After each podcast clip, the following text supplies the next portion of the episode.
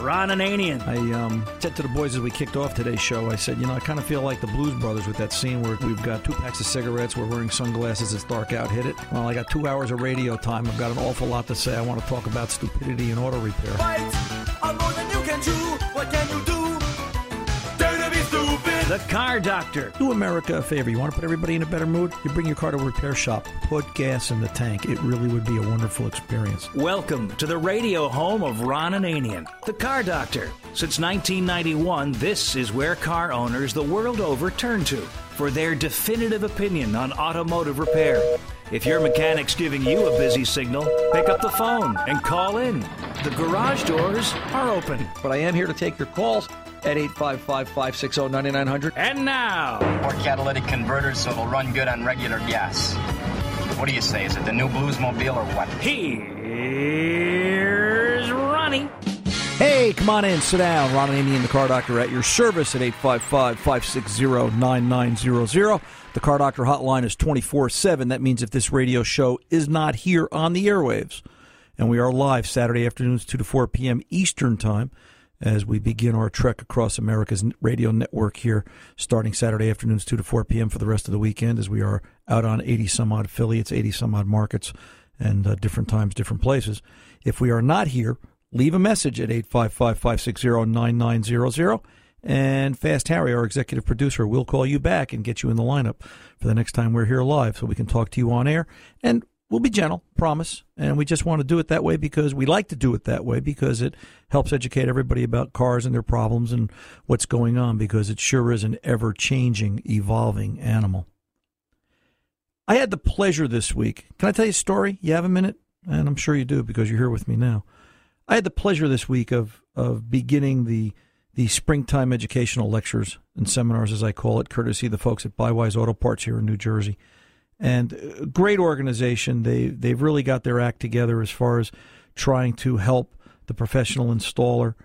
And they start. They begin in March. They begin their their series of seminars, their annual monthly seminars for professionals to to you know come to class and, and, and get an education and it was it was great. It's it's it's always a good time, and I, I always enjoy them. And um, this month was a particular favorite, and I've been looking forward to it for some time. And I I, I sort of think maybe I had something to do with it because in the past, Ryan, um, one of the owners, had always say, "Ron, what would you like to see?" And I, Gee, I'd love to see a class on reflashing. You know, because as much as you know, there's always something else you're going to learn. You're always going to pick up something. I learned a lot at this week's class. I really did, and I'm I'm I'm not afraid to admit it. Um, I learned that I can't talk is the first thing probably. Uh, uh, I, I, shouldn't speak at these things because a true story. Before I tell you the real reason why I'm telling you this story, but it's kind of it, it kind of just you know a, a, day in the life of the radio guy, right? Um, I'm sitting on the aisle like I always do, and Bob, the owner, one of the other owners, is coming down the aisle and he's doing the meet and greet and kissing the babies and saying hello to everybody. And he got to me and he shook my hand like we always do. I always enjoy talking to Bob. He's a good guy and uh, very knowledgeable, very in support of the industry. And out of the corner of my eye, the, the young gentleman sitting next to me, um, Jake, I believe it was Jake's Auto Repair. I think he's in West Orange, New Jersey. He's listening to the conversation Bob and I are having. And I could see the corner of his ears. Out of the corner of my eye, I can see the corner of his ears kind of pick up when I started talking. And after about a minute, he turns and he looks at me and he goes, Ron Ananian? Yeah. He's like, wow, hey, do you know who this is? This is the car doctor. And Bob, the owner, was just, wow, look at this. And I said, yeah, don't tell anybody. We don't want anybody to know. But it's it's interesting and it's refreshing to see that this radio show is reaching the professional and in some way, shape, or form, you know, nothing says you've made it better than acceptance by your peers. And I'm real proud of the fact and happy with the fact that my peers listen they may not always agree with me, and that's okay. I get that. And I'm not always right. I get that too. But it's nice to know that you're doing some good, that, you know, people are listening. So the evening went on, and this evening was about reflashing, computer flashing, doing updates to computers, changing software. And the other thing that I learned Wednesday night was out of the 121 some odd mechanics that were in the room and shop owners and they all were saying the same thing. It was interesting because I go to classes to listen, not really to talk. The business in the last six months to a year has consistently become brakes, tires, oil changes, an occasional trans service, cabin filter, air filter, wiper blades, fuel system cleaning. And that was kind of it. I didn't hear anybody talking about they're changing power steering racks on a regular basis. I didn't hear anybody talking about they're doing a lot of shocks and struts anymore. Exhaust work didn't even come up in the conversation. Yeah, you know, that car that's 12, 15 years old or older, sure, that's back in the heyday of what auto repair was when you were doing things much more mechanical.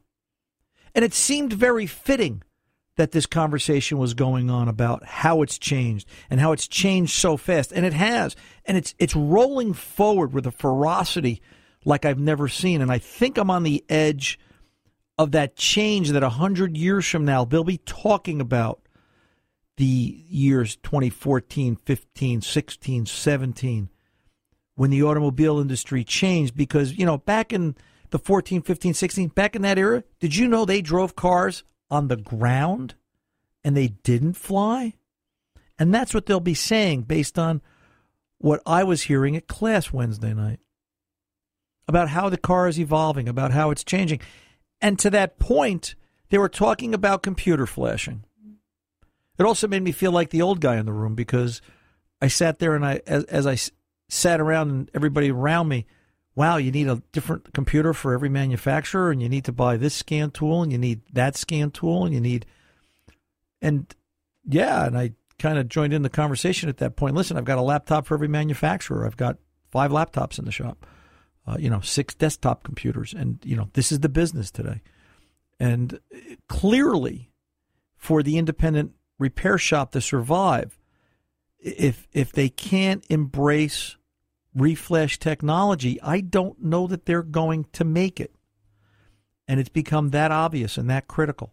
And and steps are being taken. There are some changes coming in model year 2017 where they're going to revise and the revisions are already underway. There's a protocol out from the SAE Society of Automotive Engineers J2534. You hear me buzz right through it sometimes here on the show where I'll say, "Yeah, it's J2534." J2534 if you google it or if you want the it is a protocol standard set by the Society of Automotive Engineers that will allow anyone with proper equipment to reflash and update vehicle computers.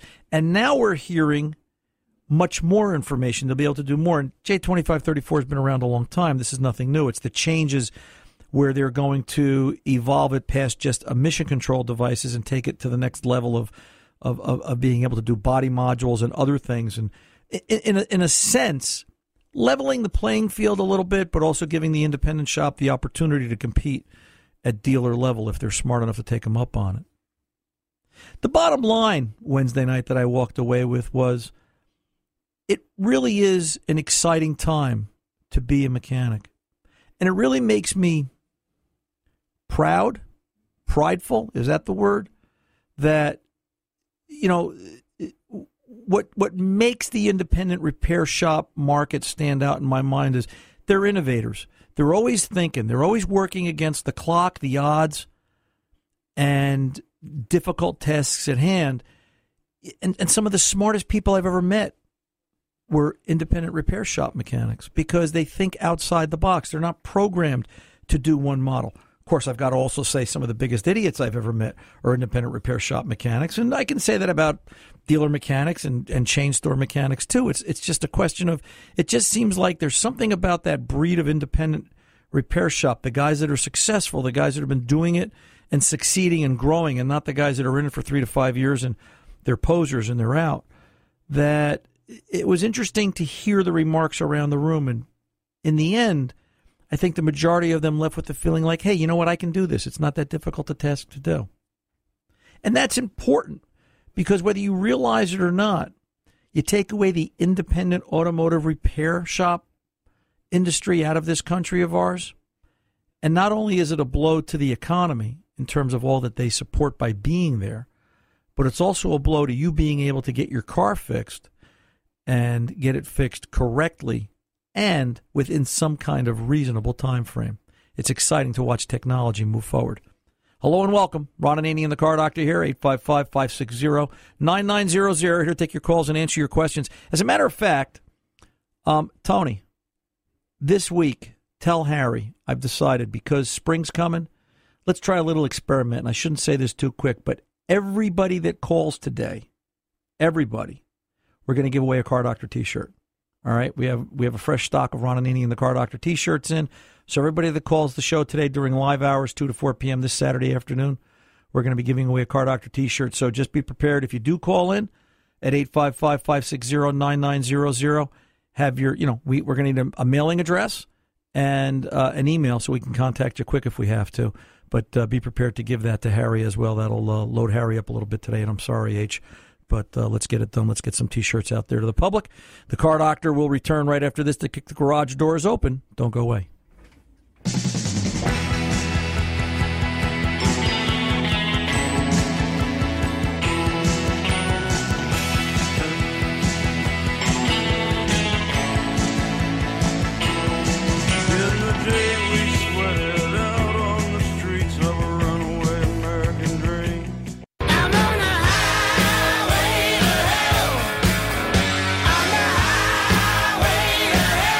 Welcome back. Ron Ananian, the Car Doctor, on his own highway here as we continue this hour of Car Doctor. And let's get over and talk to Mike, Massapequa, Long Island, and a 2014 Dodge Durango. Mike, this truck's too new to be broken. What's going on here? Yeah, you're not kidding. Um, well, I guess about two weeks ago, I uh, went out to start the car.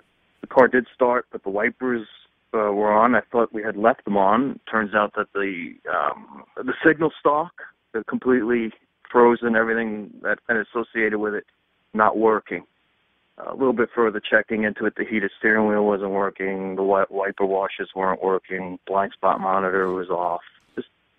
Check engine light was on. Traction control light was on. And um, I mean, just generally, you couldn't drive the thing. Right.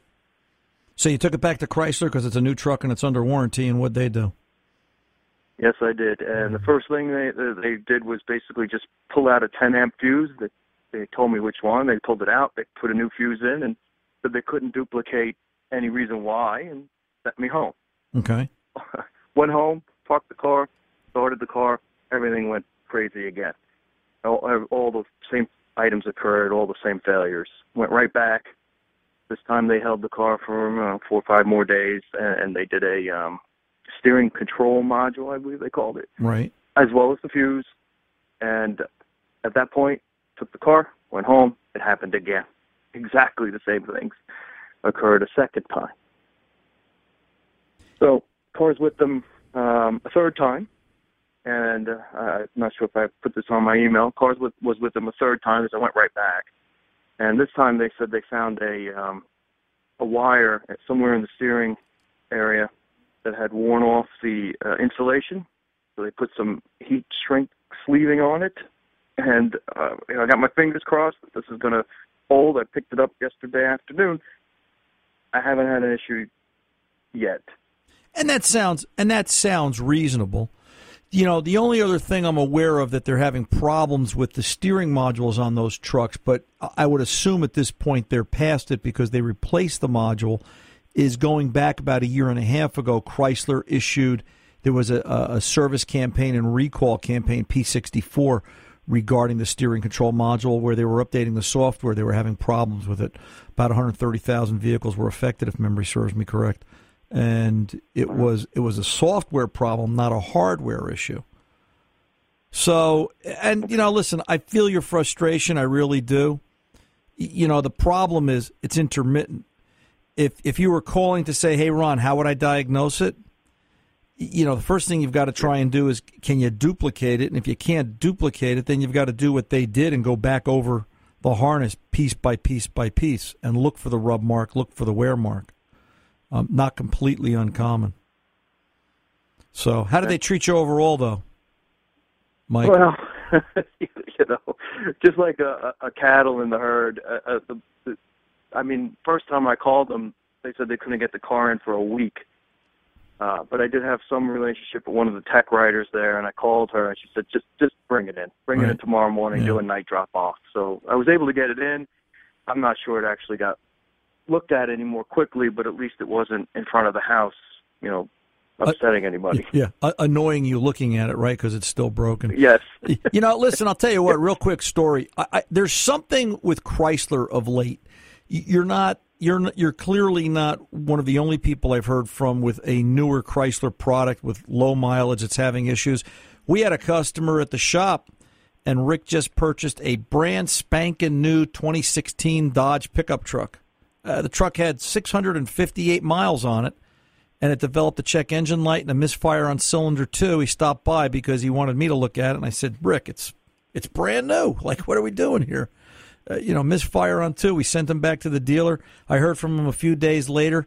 Evidently, one of the rocker arms pulled out of the cylinder head, and he's got to get a whole new engine from Chrysler. 658 miles. Uh, you know, it's Chrysler's got some quality control issues. I've got to say it. Uh, I'm seeing them go through some meltdowns here and there. And yes, I do see problems at GM and Ford and Toyota and Honda, but not at 658 miles. I don't see those failures. I don't see problems on 2014 Chevys at 10,000 miles where they're rubbing through wiring harnesses. Does it happen? I'm sure it does. It just seems like Chrysler's going through a bit of a rough patch right now, and I'm not sure why. I, I see Chrysler playing a lot of catch up uh, with the industry. Hey, I'll tell you what, Mike. Um, stay on the line. Make sure Harry gets your information. We're going to send you out a Ron Ananian and the Car Doctor T-shirt as our way of saying thanks to you for being part of the Car Doctor Nation, and maybe that'll soften the blow. And uh, we appreciate you being one of our listeners. And uh, let's see if that can help you out. Give Harry your information. Let's get over to line two and talk to Larry, Rialto, California. Larry, how are you today, sir? Hey, Ron, how you doing? Good. What's going good, on? Good. I called last week. I, I got the uh, the '93 Toyota truck. I called Right. last week about okay. it, Right. Yep. Yep. Yep. and uh, I since I since did a compression test, and um, cylinders one, two, and three were all at roughly 197 to 200 psi. Right. N- number four was at 185. So this morning I went in and I I uh, adjusted the valves. They were a little tight on number four, so I readjusted them. I, re- I adjusted them hot as well. Right. and uh, I read I did a double check again on the compression. They're all roughly at 200 psi now. Okay. So Do- I guess my question is, where do I go from here? Do you, do you do you still have the miss? I still have the miss. Is it still on cylinder? It was two, right? Which cylinder? Uh, no, cylinder? cylinder number four was the one that was the, the lower compression. Okay, so the so the compression. Yeah, which cylinder had the misfire though? Or you don't have the ability to tell that, do you? No, I don't know. That's the problem. Well, can we do since this is a '93, and you know a pretty basic animal? Can we at this point do some cylinder power balance analysis? Get a pair of spark plug wires and pop a plug wire off one by one and see which cylinder provides the the the greatest amount or the least amount of drop. Can we kind of go I, through I that? could do that. Okay, but be careful. What you want to do is, if this this should have an idle air control device on it, you want to disconnect it so that it's at base idle and it doesn't change, and then maybe bump the idle speed to about 800 RPM, either with a stick on the gas pedal or with the base idle screw. Disconnect the EGR valve because it should have one, and pop spark plug wires off one by one. Let's see which one changes. Hey, Ron Ananian, the car doctor. We're coming up next with Steve Cook. Don't go away.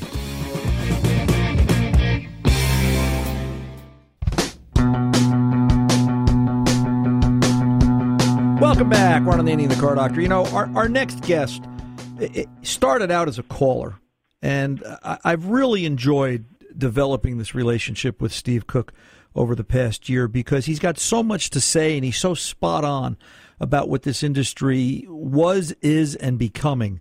And I suppose as his as his position of being an automotive instructor uh, in the Northeast, Northwest, and all different places uh, over the years, that helps. But he works with young people and he sees what's up and coming. And sometimes when I talk to him, he tells me he's afraid, and sometimes he tells me he's proud. I'm not sure which way he's going to be today, but um, always a good conversation. Mr. Cook, welcome back aboard, sir. How are you?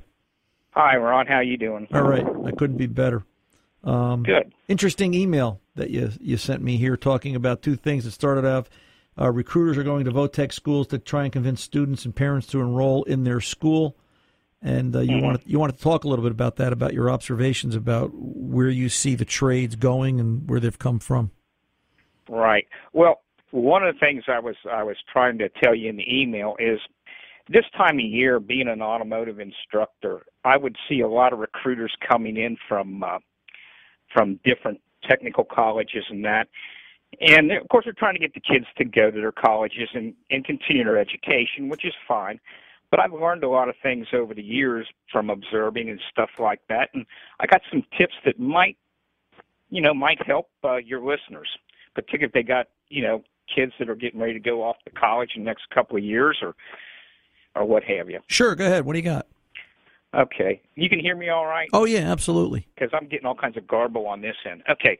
Um, first off, if you got someone going to school in the next couple of years, it's it's it's very very important that they get the absolute best grades they can. Uh, A's and B's across the board, and there's really a, there's really a good reason for this, and this is one of the main things I want to talk to you about. Is there is grant money out there for people to go to school and scholarships and in trade schools too but there's qualifications that have to be met for those. And a lot of those are grade related, attendance related, those kind of things. And uh, a lot of people don't know this, Ron, but outside of Pell grants that the government supplies, there are plenty of private sector grants and scholarships available out there. And a lot of these kids can darn near go to college for free if they just put forth the effort to apply for them. Steve, do you think that the demand for young people to go to trade schools is increasing? Is there more of a reason they would want to go at this point versus going to a traditional four-year college? Oh yeah, yeah. I I look at it this way: you go to four year college, you get out. Maybe you go in for accounting or something. You come out and you can't find a job being an accountant. I can go to a um, technical college, go for two years, come out with a associate's degree in automotive technology, and go to work, you know, in the automotive industry you know, repairing automobiles or something along that line, or I can take a two-year course in welding, which is what uh, one of my my uh, cousin's husband did. And he's out there now. He's been out as a welder for two years, and he's making he's pulling down like eighty thousand dollars a year. And it cost him anywhere. It cost him about. He went to a to a local college, a community college, so it cost him about about twenty grand Not a bad, that. not a bad return on investment, right? Versus the No, kid that goes to a, a four-year school, spends two hundred grand on an education, and they're they're thirty-five before they've paid that debt off in some cases, Yeah, if they ever pay it off. right? But I mean, you know, the the grant money's out there, and what I want I want people to understand is you just got to go look for it. If you ask a lot of these colleges or trade schools that you go to what grants are available, they're going to just point you to a Pell Grant, and then they're going to bury you in debt with with student loans. So. If you if if you're going to college, you need to start digging for this stuff now. I'm looking at in front of me right now. I have a Federal-Mogul grant, a $2,500 scholarship for the 16 17 school year. Okay, they're going to award 12 of these. The application process isn't that bad, you know, and you'd be surprised. They might not even fill all these 12 spots up that they got. Do you see? Yeah, how long have you been teaching, Steve? Let me ask the question this way: Mhm. Do you, how, how many years you been teaching? Uh, five, Okay, how many years? actually You, six, sorry. how many years are you in the industry? Uh, about 25. So, do you see the demand for technicians now stronger than when you started in the industry, or do you see it weakening the demand? I well, let me let let me let me put it this way. I see the demand for strong for for for, for good high quality technicians. I see the demand for them growing. You know, so I see demand for them. Yeah, but it's like you're saying earlier too. A lot of stuff we're getting to where. You know, the cars nowadays are so much better built, and you know, we're not we're not seeing quite as much demand as we had at one time, but there's still we still are we, we still need a lot of technicians out there. So, but, but- we're looking for quality people is what we're looking for. And we almost need that kid that can graduate a four year college with a degree in some cases mechanical engineering and, Mm-hmm. and, and other electronic engineering because uh, the vehicle is getting to be so complex Mm-hmm. that uh, it's it's just a constant evolvement. And then I always wonder, you know, at what level will the motoring public accept it? And, and, and how will they accept it? You know, it's it's auto repair. I've looked at it, and I think there's probably seven or eight different regions of auto repair around the country. When I start to divide things up in my head, you know, northeast, southeast, and so mm-hmm. on, and, and different problems face mechanics and technicians and consumers in those regions. And at, at some level, you know, I I went to class Wednesday night. I don't know if you heard the open of the show. I went to class Wednesday night, and they were talking about computer reflashing, Mm-hmm. and we, we we were discussing the costs involved with computer reflashing, both for the mm-hmm. consumer and the technician. And an average computer reflash in in North Jersey dollars is 150 bucks, parts and labor.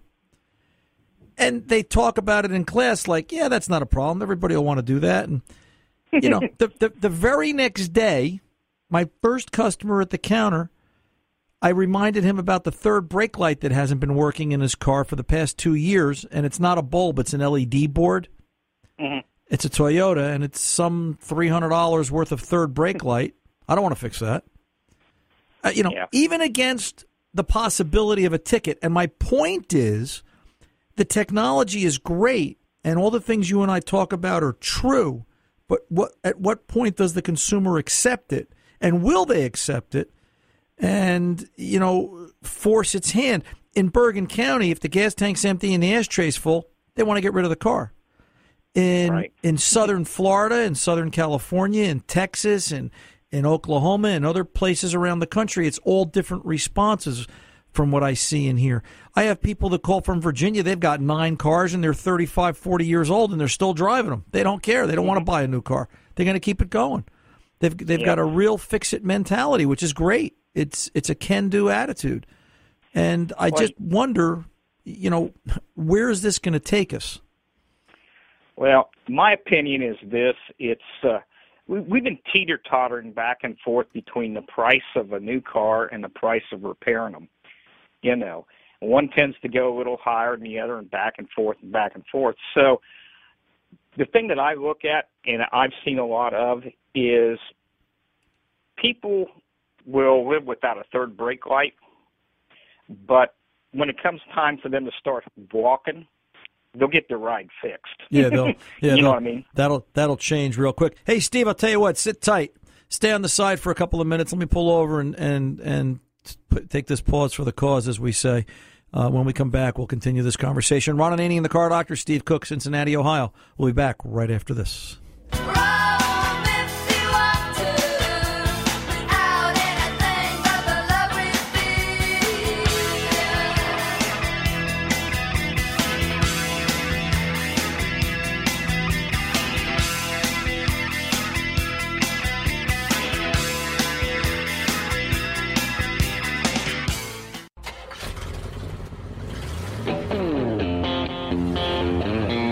Welcome back. Ron Ananian, the car doctor here. We're talking to Steve Cook, an automotive instructor and fast becoming uh, one of the car doctor's personal favorites from Cincinnati, Ohio. And uh, we're just having a general conversation. Mr. Cook, you're still there. Yes, sir. Um, you know, when we took the pause, Steve, we were kind of talking about grants and scholarships and the value in an automotive education. Let's shift gears if we can in the, in the time we've got left. The EPA is trying to, and I they're going to be successful. It's not that they're trying to. They're removing cleaning agents from gasoline, and there's conversation that you know model year 2017, model year 2018, or calendar year. I'm sorry, 2017, 2018. You're going to see this uh, become reality. Will there be no more cleaning agents in gasoline? Uh, you know, your experience as a technician and as, as an instructor, how important are these detergent additives right now? Well, think about how they got in to begin with. We had fuel injected vehicles came out, and the car manufacturers were asking the petroleum industry to clean up the gasolines to remove the, you know, reduce the carbon buildup, things of that nature, help keep the injectors flowing cleanly like they should and everything. and that's why stuff was put in there to begin with. It helps the car run cleaner over the long run. You can take a brand new car, not have those additives in it, and run it, and yeah, it's going to it's going to produce a little less emissions out the tailpipe. I grant them that. But what happens when that car and you got these direct injected cars that you and I both know They're a problem. are, have a problem with carbon buildup? oh in that, boy, right? yeah. Yeah. What happens when that car gets fifteen, twenty thousand miles on it without those detergent additives? The cars are going to be missing. They're going to be doing what have you. They're going to be polluting the polluting a whole heck of a lot more than if they left the detergents in it. And this is why I was telling you, you know, these guys at the EPA that, that decide to do this stuff, they're educated idiots. I mean, I'm, there's no other way to put it. It's just dumb, and it's going to wind up costing car owners a whole lot more money to fix this problem than if they would have just left it alone. And it's not going to make the air any cleaner at the end of the day. Well, and I, I, I think too that if they were taking the detergents out of the gasoline and then said, okay, and to really solve the problem, we're not going to let companies exist that make fuel detergent cleaners and detergent additives and, and so forth. We're going to get rid of them too. And that's next. Eh, eh, well, maybe, and maybe I shouldn't say it because you know we we we're we're on in the Washington market, and we we're, well, I'm sure we've got some government listeners, but y- y- you know you, you just wonder what they're thinking.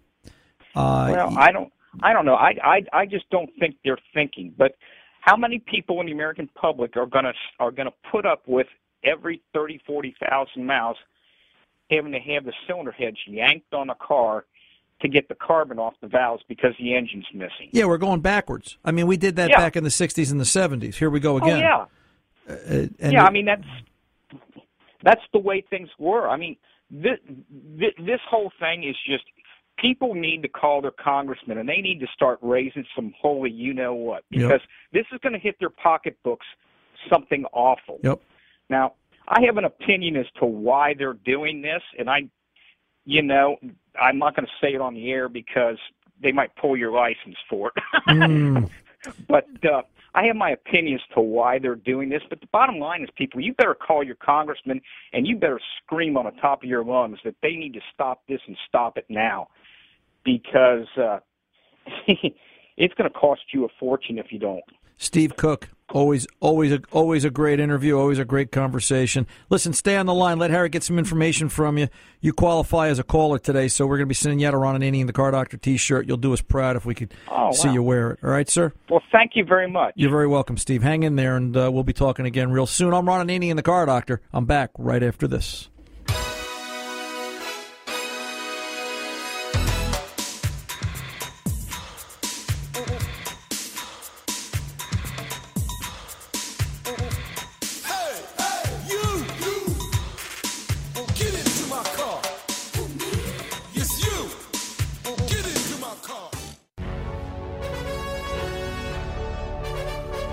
Welcome back. We're on the in the Car Doctor, 855-560-9900. The Car Doctor's 24-7 number.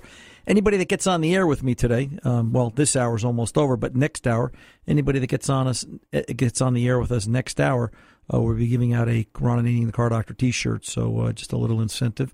We would like to hear from you, and uh, if you can get on the air and get in, um, you'll be having something nice to wear come spring as we're uh, trying to help celebrate and promote springtime cruising and walking and driving and all kinds of fun outdoor activities. Um, had a Nissan this week. I just want to touch on this before I go. Had a 2012 Nissan Altima this week that required a throttle body cleaning. And as a result of that, as I've been talking about for a while after the throttle body cleaning, it was mandatory that I had to do a throttle relearn because the throttle position had to be reset. It, it learned a new position, otherwise, the computer would set a fault code. And sure enough, launched to the rescue again out of the 18 scan tools in the shop. The X431 and even the newer, the Pad 2, both had the capability to do a throttle relearn on that 2012 Nissan Altima. And it made me just sit there and scratch my head and say, it's so easy for some scan tool manufacturers. I can't figure out why the rest don't do it. Now, I told you that story so I could read this email. Ron, or I'm sorry, it starts out with Harry, can you ask Ron where to get a launch scanner? um, this comes to us from Mike in Montgomery. Um, can you get one from the company or from Snap-on or Mac Tools or Harbor Freight? Uh, let me answer the first part first, Mike. The uh, you know you can get a launch scan tool from a variety of places. There's uh, if you if you Google launch, you'll find them out on the web. I believe it's LaunchTechUSA.com is the main website, LaunchTechUSA.com. Uh, primarily, you will find launch scan tools from a variety of sources. Mac tools, I'm not sure about Matco. Definitely not Snap-on.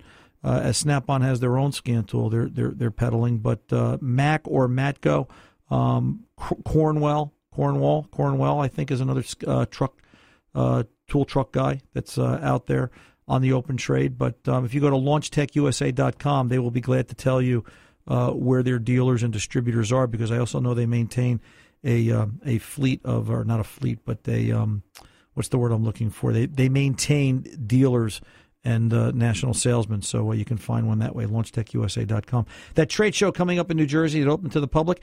You know, Mike, I don't think that it's not open to the public. That's a question for them.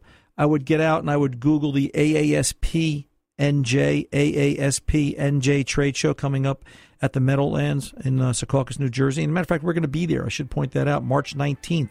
Um, I guess that's uh, two weeks from today. Uh, we're going to be down in the Meadowlands doing this radio show live from the uh, floor show. But if you want to get out to AASPNJ.com, look them, or not .com, but Google AASPNJ, uh, the trade show in the Meadowlands, and uh, you can look up and see what registration requirements are. I don't think they deny the public, but I don't know that it's necessarily a show for the public. If you follow what I'm meaning, so um, you know you can look forward to that, and uh, I appreciate the email, Mike. Hey, Ron Ananian, the car doctor. The mechanics aren't expensive. They're